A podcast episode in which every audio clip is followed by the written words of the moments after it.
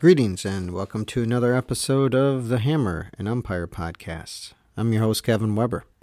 I appreciate you if you're a returning listener, and if this is your first time, well, I hope you like what you hear and you come back for another episode. In this episode, we're going to be talking about a variety of things uh, new NCAA mechanics for three and four man crews. Uh, we'll be talking about uh, umpire masks, what you might look for when you uh, are purchasing an umpire mask. Uh, I'll do an umpire spotlight on Al Barlick, the Hall of Fame umpire.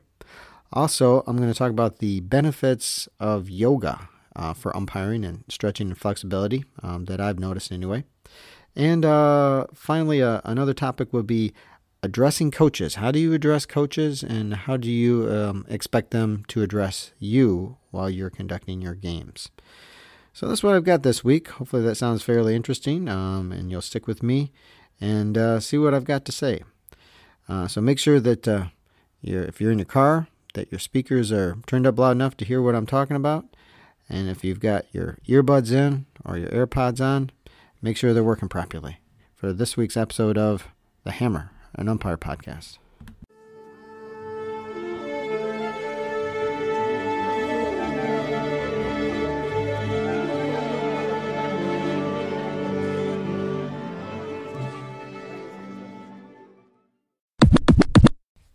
Recently, the NCAA released their preseason guide and also their um, online clinic video, and they go over a variety of topics, and many of them pretty interesting, actually. Um, but there are a few changes that will be coming out in the new book for 2020 mechanics, and um, they have some changes for three and four man. Um, for three man, they want uh, U1 and U3 to be um, well positioned to see line drives hit at the feet of the first and third baseman when, when those players are in their normal uh, position. They think that uh, you should be in a spot where you're within a distance, um, you just take a step or two forward uh, to make a call on those things. And I know that when I'm working those positions, um, and I've been taught um, to always be adjusting to where they are, you know, so that you're within a um, an an angle and a distance that you can, you know, see a line drive at their feet. You know what? I can't remember the last time I saw a line drive at one of their feet, but you know it's going to happen sometime, and, and I'm going to be in the right spot, I hope. So, the other thing is um, that they mentioned is proper positioning for U1 for pickoff plays at first base. So they want all umpires to start with their inside foot next to the foul line and not straddling the line. I guess this has been an issue with some people. Um, that's the way I was taught, so that's the way I do it. Um, but now they want to be, that to be more of a uniform thing. And then um, the other thing uh, for three umpire system is um, umpires aren't allowed to start in the infield and then run to a position out in the dirt, uh, looking straight down the baseline during a steal play at second base. So basically, all steal plays must be taken uh, either between the you know the B and C starting positions. You, you can't. Uh, I've seen some major league guys, you know, on four man, obviously, uh, be behind the base and come down and, and you know get that look coming straight in, almost like working the wedge or working the base, which is great. But um, when you're in three man, um, that makes you vulnerable to um, you know other rotations and things like that. So I guess that's the reasoning for for that. As far as um, some changes for four man mechanics, again, they want the U1 and U3 to be in the position to see the line drives at the feet, just like in three man. But the other change that they have is for U2 um, and his uh, line drive coverage, his or her, I guess. Um, so what they want is um, when the uh, when U2 is positioned in the outfield, they always want you now to work over the inside shoulder of that infielder that's closest to second base so that you can you know rule on line drives in, in your coverage area. Another change, um, or at least emphasis for four man, is on fly ball coverage. And so they do not want umpires to automatically go out on fly balls um, with or without runners on base. So umpires are expected to you know read fly balls, and go out on trouble balls. You know, you got to do your pause, read, and react. And, um, you know, if in doubt, you go out. But uh, they want you to do the practice the way that you're supposed to and not just try to have it more of a mindless like oh I go out on every fly ball when when nobody's on base or those kind of things. Another four man emphasis is when there's a home run hit with uh, nobody on base, that it's not necessary, necessary anymore to have the entire crew fully rotate. Um, U3 can go out, you know, down the line and then come back to third base for a touch. Um, at that base, he has enough time to do that. Um, if U2 goes out, U3 can easily take all the touches at second and third, right? And if U1 goes out, either U2 uh, or the plate umpire should have the touch at first, you know, because U1's not going to be able to get back in time to see that um, if he went out. Um, an additional thing, um, proper positioning for U1 for pickoff plays at first base. You know, umpires should start with their inside foot next to the foul line, just like they're talking about in three man. They want you to do that in four man as well.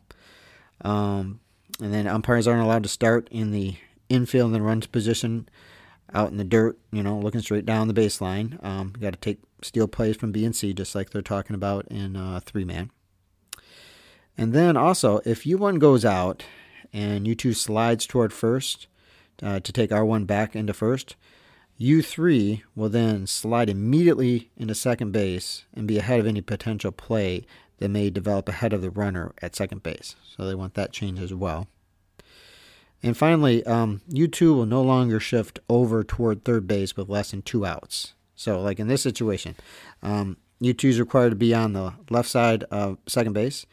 Uh, and using this new mechanic, U2 will re- retain his normal coverage of having all trouble balls in the outfield in the V um, from left to right field. And additionally, U2 will be in a better position to take a batter runner back to first uh, should U1 go out. So U2 should always remain over the shortstop inside, you know, left shoulder, closest to second base to help with all line drive coverage. So those are some of the um, highlights of the mechanics changes that will be coming up in the new CCA uh, manual.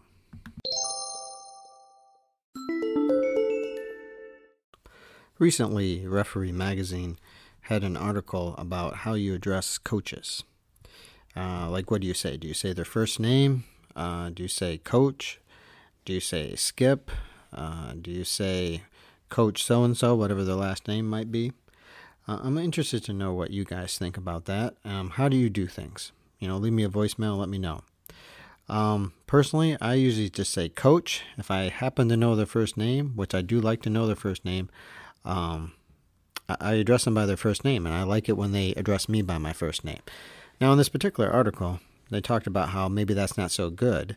Um, I, I think that if you're only addressing one coach by the first name and the other one you're not, or you're not attempting to, then I, I can see that being a problem. Um, they also mentioned, you know, like sometimes you're having a pregame meeting or such, and uh, you know they're they're giving a hug and they're like, "Hey, how's it going?" and they're really getting into, you know, like they just had a family reunion or something like that. I think that's not good. I don't like that. Even if you know the person pretty well, it should be professional when you get up there. You know, shake their hand, say, "Hey, how you doing?" You know, that that's fine. But it shouldn't be like you guys, you know, are going to go out and have a beer or something afterward. Um, even if you are, it shouldn't be like that. okay. Um, but I, I do find that it's it's harder for coaches to yell at a person's first name than ump or blue or those kind of things. And that's another issue we'll talk about what they what they say to us. But um, and I think that people respond better, coaches in particular, uh, when you do address them by their first name because that's who they are. You know, if it's Bill, you say, "Bill, this is what I got here. Uh, how, what can I help you with? You have a question, Bill? Those kind of things. Um, I think that goes a long way. Um, I think it makes it more personal, and, and it's harder to be personal when you're addressing somebody by their first name. I don't think this should be the case necessarily uh, with any of the players except for your catcher. I mean, I, I, address my catcher by their my catchers by their first name as well, and um, I think that puts you on a little bit more um, working relationship kind of thing. All right. Um, you know, is it okay to call them, you know, Coach Smith or whatever they might be? Certainly that's fine. If you forget their first name, calling them coach is fine. But there's a certain distance to that as well. And, and I think that uh, that's not always good. Now, what should uh, coaches or players uh, say when they're addressing us? Well, preferably, I'd like a coach to call me by my first name, to call me Kevin. I, I prefer that, number one. Um, players, I prefer them to call me sir, or if they happen to know my name is Kevin, they can call me Kevin. I mean, I prefer my catchers to call me by my first name, or sir, not blue. And I, I've got an umpire signer in my area who that's one of his biggest pet peeves, and he's passed it on to a few other people that uh, don't call me blue. He's even had T-shirts made up for his camps talking about not calling him blue, especially when, like, if we're working collegiate ball, we're wearing black most of the time. So it's like very annoying when somebody calls you blue and you're not even wearing blue. But nonetheless, um, it's it can be slightly disres- disrespectful. I think you know, um, and it, it's a it makes you more of an easier easier target. I think that's why that it's a better thing if they're calling you either sir or they're calling you by your first name, and you're the one that has to um, start that. You don't want to be a jerk about it necessarily, unless they continue to do it just just to try to get under your skin or something. But say, hey, no, you just call you can call me Kevin or you can call me sir. You don't have to call me Blue. You know that kind of thing in a in a nice cordial kind of way, at least initially. Um, if it becomes more of a problem, I guess you know you can be a little more forceful about it. But then again, you know you got to pick and choose your battles. I mean, is your battle going to be what they're calling you all the time, or are you just trying to do your job? So you, you got to kind of um, kind of make some good decisions when it comes to those kind of things. Frequently, um, I will look up the names of head coaches if, if I haven't had them before and uh, see what their names are. Um, I don't particularly care that much about the assistant coaches. If they tell me their name, I usually remember it. I might say that, but I'm not in the business of talking to assistant coaches. Um, I might look up the names of the catchers if it's a, a collegiate game I'm doing, you know, because you can have more easily accessible rosters. Uh, high school, that's a little bit tougher.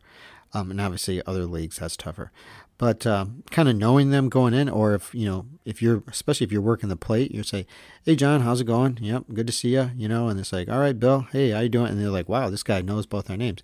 Sometimes, you know, I've never had a coach, and I know their name as soon as I come out there, and they think they're like, "Whoa, good to see you again." I'm thinking, "Well, buddy, I've never, I've never seen you before in my life, but I'm glad you think that you've had me before." And if they think that they've had you before, um, and then they don't remember anything bad. They think, well, this guy must have been pretty good because I don't remember anything bad about him, so he must have been all right. That's what I figure. So I, have had that happen on several occasions. So uh, I think it's worthwhile to uh, look up some coaches' names and at least know them in case you want to use that.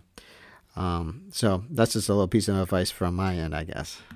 Anyway, let me know what you think about this topic. Uh, send me a, a, voicemail or send me an email and um, let me know the um, the kind of terminology that you use as far as addressing coaches and uh, the kind of terminology you expect from uh, the players and coaches when you're working a game. And uh, I'd be interested to see how you know how that works out for you and, and what you think is best.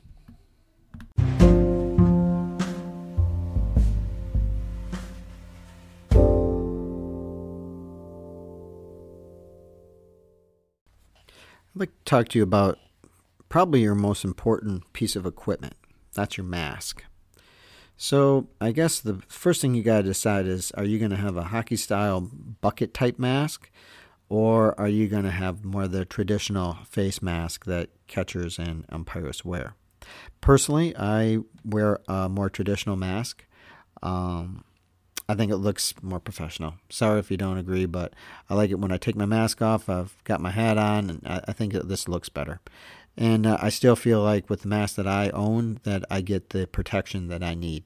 So, um, you know, I guess the the first thing you look at is as far as is that is you know the weight. A lot of people look at the weight, you know, how heavy is a mask, and and the best thing you can do, of course, is try masks on. If you go to a store or if you're at a clinic or something, and and one of the uh, providers of equipment are there. Um, then you can, you know, try on different masks and see what you think. Because, you know, one pound to 1.6 pounds or something, that can make a big difference, you know, and some people are a little bit more finicky about that. So that's important. You know, what kind of harness does it have? Um, a lot of the materials that they make these masks out of are lighter weight now anyway, so you, usually don't get as heavy a mask as they used to um, many years ago. So, however, though, the most important thing is protection. You know, what's the mask that's going to be most likely to protect you from getting a concussion. because that's the thing that will end you very quickly as far as your umpiring career and also could cause you troubles throughout your whole life. So, um, you know, you have to kind of do a little research on this. I mean, masks are expensive. We're talking, you know, hundreds of dollars potentially, and uh, you want something that you're going to make a good investment in. So look at what they say. What do they have? Some kind of testing? Do they have ratings? Have they tried these things out? I mean, you you know you can believe them or not believe whatever their findings are, but it's good to see what they say. You know how how fast of a pitch can it take, or or a ball can it take off the mask, and uh, still give you a chance to not get a concussion. Nothing's going to be perfect but uh, do whatever you can do for that, and uh, you know make your your best gut decision. And the next thing is um, the comfort of the padding, right? Uh, some masks they feel a little bit different on your chin or your forehead or wherever they might be. Um, obviously, you want padding that is giving you good protection, but the um, the level of the padding, you know, what is it made out of? What kind of leather is it made out of? If it's made out of, I know, doe skin or calf skin or whatever it might be, um, that makes a difference too for some guys. Um, another important thing um, is the vision it gives you. Some masks, the way that the frame sits is you know closer or farther away from your face. You know maybe the uh, angle of the bars and stuff. Um, so you want as much vision as possible um, and the lowest profile that you can get um, that's comfortable for you with the most protection. So th- this can be slightly different for most guys. Um, and then of course through all that, uh, obviously you know the best value. You know what's the kind of thing that uh, is going to work for your budget and also give you the most protection?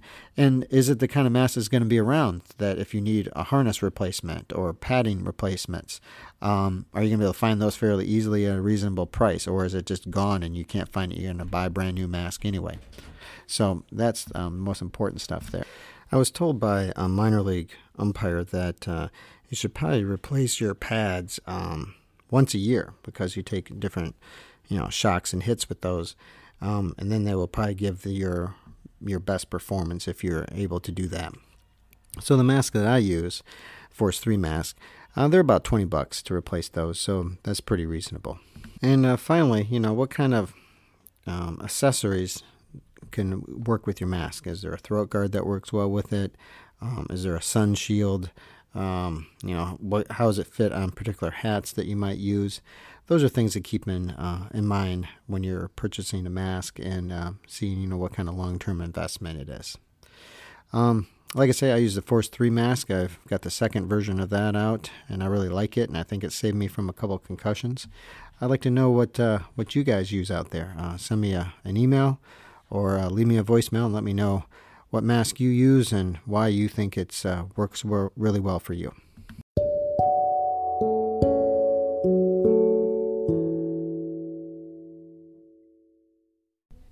I've mentioned before that I try to do uh, stretching at least a couple times a week, uh, particularly during the off season, and I do that by going to my local YMCA and doing yoga classes.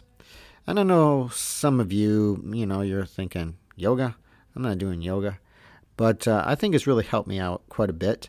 And uh, I'd like to just mention a few of the stretches that I do. They have different names for yoga poses, they call them that uh, might be beneficial to you as well.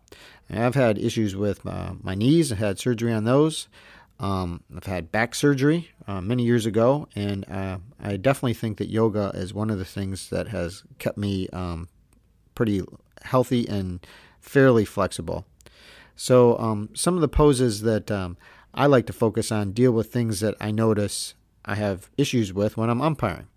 My hamstrings, particularly all right my low back making sure that that's loose um, my calves um, my knees so those are the kind of things that i want to do and i want to make sure that um, all of my body parts i guess are moving in the correct way. You know like my back's moving in the right way. I'm not having too much tension anywhere like in my shoulders. Um, and that uh, my ankles are working well. My knees are working well. Those are very important things. And i try to do these stretches you know, a little bit here and there, like before I umpire, just after I umpire, to make sure that I'm continuing to stay uh, limber so that I don't incur some injury. First pose I'd like to mention is uh, called downward facing dog. Um, and you can look all these up on the internet if you'd like to try to do them. But uh, I think it particularly helps with your shoulders and your back, and helps me with my calves to make sure that those are stretched out, and as long along with my um, ankles, helps get those stretched out, and helps your hamstrings as well. So that's the first pose I like to mention. Um, next pose I like is uh, they call it triangle. That particularly helps with my low back to kind of readjust it um, and uh, also stretch out your hamstrings. So that's a good one to do at times. Um, they have different warrior poses. There's warrior one, which is good for stretching your back as well and um, making sure that your left and right lateral type movements are working well. And then there's warrior two, which also is a good um, um kind of stretch and readjustment for your lower back. All right. Um, I also like um, triangle pose. That's like the best one I think for uh, making sure that your hamstrings are stretched out well. Um, your hamstrings are, you know, connected, uh, as I've discovered over the years, with your lower back. So if your hamstrings are stretched out well, you're less likely to have some issues with your lower back if that's a problem for you. Another pose that's uh, beneficial is pigeon pose, and there's a few ways to do this. It's kind of like doing a figure four, um, but that's particularly helpful for stretching out your hips. Uh, I find that if your hips are stretched out, particularly when you're working the plate, that really seems to help quite a bit. Uh, so I do that whenever I can as well. And then also, um, I find that chair pose, which is kind of like doing a pose while you're standing, that like you're sitting in a chair, really helps um, with uh, strengthening your hips and, and your your thighs and your lower leg, you know, basically all your legs, I guess, uh, for working your squats and stuff when you're working the plate. Um, I, I, like doing that throughout the off season. I think that helps strengthen things. And then finally, um, child's pose, uh, which you can look that up too.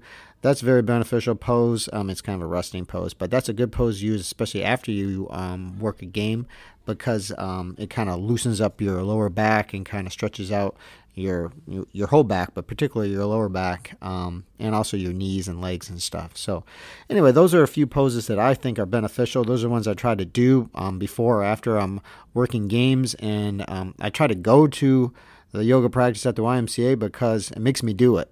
You know, if I just say, "Oh, well, I'll just do it two or three times a week on my own," well, I don't know. I'm not as consistent that way. But if I know I'm going on Wednesday and I'm going on Sunday morning, that's usually what I do.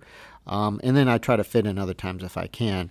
Um, then I'm, I'm consistent that way, and that's an hour of doing it because it's hard for me to do it for a whole hour on my own. I might do it for like 10, 15 minutes, but uh, an hour of, and they do other types of poses and things too that are um, useful. Um, but I try to combine that with um, some cardiovascular, mainly walking, and uh, making sure that I'm stretched out the best I can so I can work as long as possible. So if you have any questions or comments about those things, feel free to send me uh, an email or um, leave me a voicemail through the anchor.fm uh, application.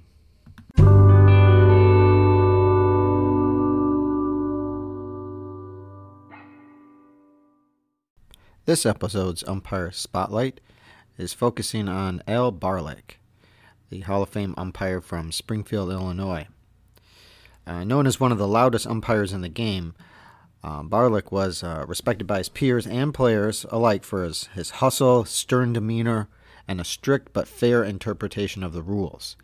Uh, he called his first All Star game in just his second Major League season before serving in World War II with the United States Coast Guard from 1943 uh, to 1945. During 27 seasons as a National League umpire, uh, Barlick would call seven All Star games and seven World Series, so very impressive.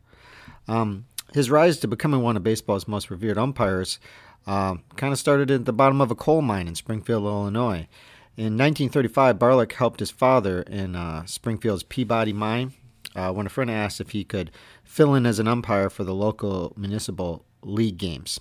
Typical story some guy filling in and finding that they have a niche for umpiring and then going from there, right?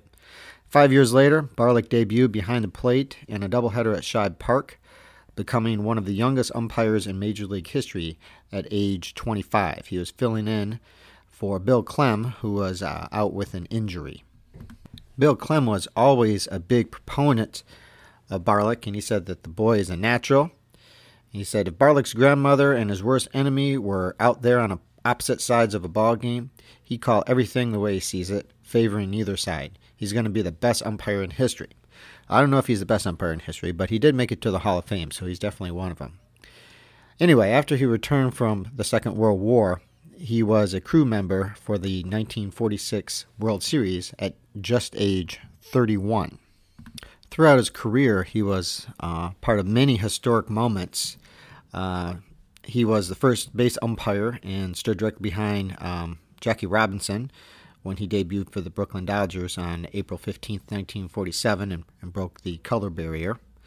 He worked six no hitters, along with the first games at uh, Dodger Stadium in Los Angeles and the Astrodome in Houston, and then the new Three Rivers Stadium in Pittsburgh. He was also a crew member for the first National League Championship Series in 1969, in which the Miracle Mets from New York beat the Atlanta Braves. Um, he was paid a compliment by many people, saying that um, the greatest testimony to Bar- Barlick was what is said about any good umpire and, and what's said about a good umpire now that you never knew that he was there. He just went about his business, did an excellent job. The game unfolded the way it was supposed to, and he really had no say on uh, who was the winner or the loser. In 1961, there was a uh, poll conducted by the Sporting News to determine, um, you know, the the best umpires in the each league, the National League and American League, and they determined that Barlick was the most respected umpire in the National League among managers and coaches, um, because you know, Barlick wasn't a real big fan of the honor and the uh, polling. He said that the very idea of rating is unfair in that it places labels on hardworking officials who always try to do a good job. And as we know as umpires, um, some of the guys that maybe get a bad rap by coaches or players or whoever um, really are a good umpire. They just kind of do what they need to do, and they're not out there looking for a popularity contest. One of Barlick's favorite players uh, that he worked for was Stan Musial. Not surprising, Stan Musial was a class guy. And uh, in September 1963, Barlick requested that he get to work Stan Musial's final game. But true to his unbiased character, Barlick, um, you know, he wasn't giving Musial any any you know favors or anything during the game, and called him out on strikes in his first at bat. So, you know, that's typical of Al Barlick. I mean, he said, I think I earned the players' respect, and that's the ultimate in life, isn't it? I didn't care if they liked or disliked me as long as I had their respect. I think that's something all of us can take away from Al Barlick.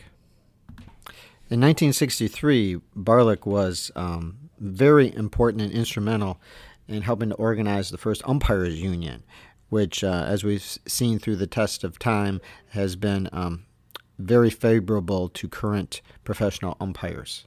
So throughout his career, he was a vocal advocate for you know better pay and respect uh, for game callers. He says uh, we have we have to shoulder the too much blame. He said, you know, yeah, all we do is enforce the rules. We don't write the rules. We just make certain none are violated. I'd say that's what everyone's trying to do in our current times as well. Barlick's final major league season was 1971, and during that year, the um, Umpire of the Year award was given to him by his colleagues. Now, unlike the award that he was given back in the early 60s, he really cherished this because it was given to him by fellow umpires, uh, which, as we all know, means a lot more. If a fellow umpire tells you that you did a good job, or likes the way you did something, or respects you in a certain way, that carries a lot more weight than if you know a player or coach or somebody says something to you. For his accomplishments, uh, Al Barlick was uh, inducted into the Baseball Hall of Fame in 1989 and um, was alive at that time and able to um, partake in the ceremony and give a speech. And he said that that was um, it was just a miracle to him that he made it that far. And I'm sure that everyone, if if you were able to make it to the Hall of Fame, you probably would think that was the case as well. Barlick's Hall of Fame plaque reads Albert Joseph Barlick, umpire, National League, 1940 to 1971. Earned respect of peers and players alike with booming basso calls, clear and decisive hand signals, knowledge of rules, proficiency on balls and strikes, ability to anticipate and then handle rough situations, and unceasing hustle. Professional umpire for five decades, and at age 25, one of the youngest to reach majors, where he worked 27 full seasons. So that is this episode's umpire spotlight. Hall of Fame umpire Al Barlick.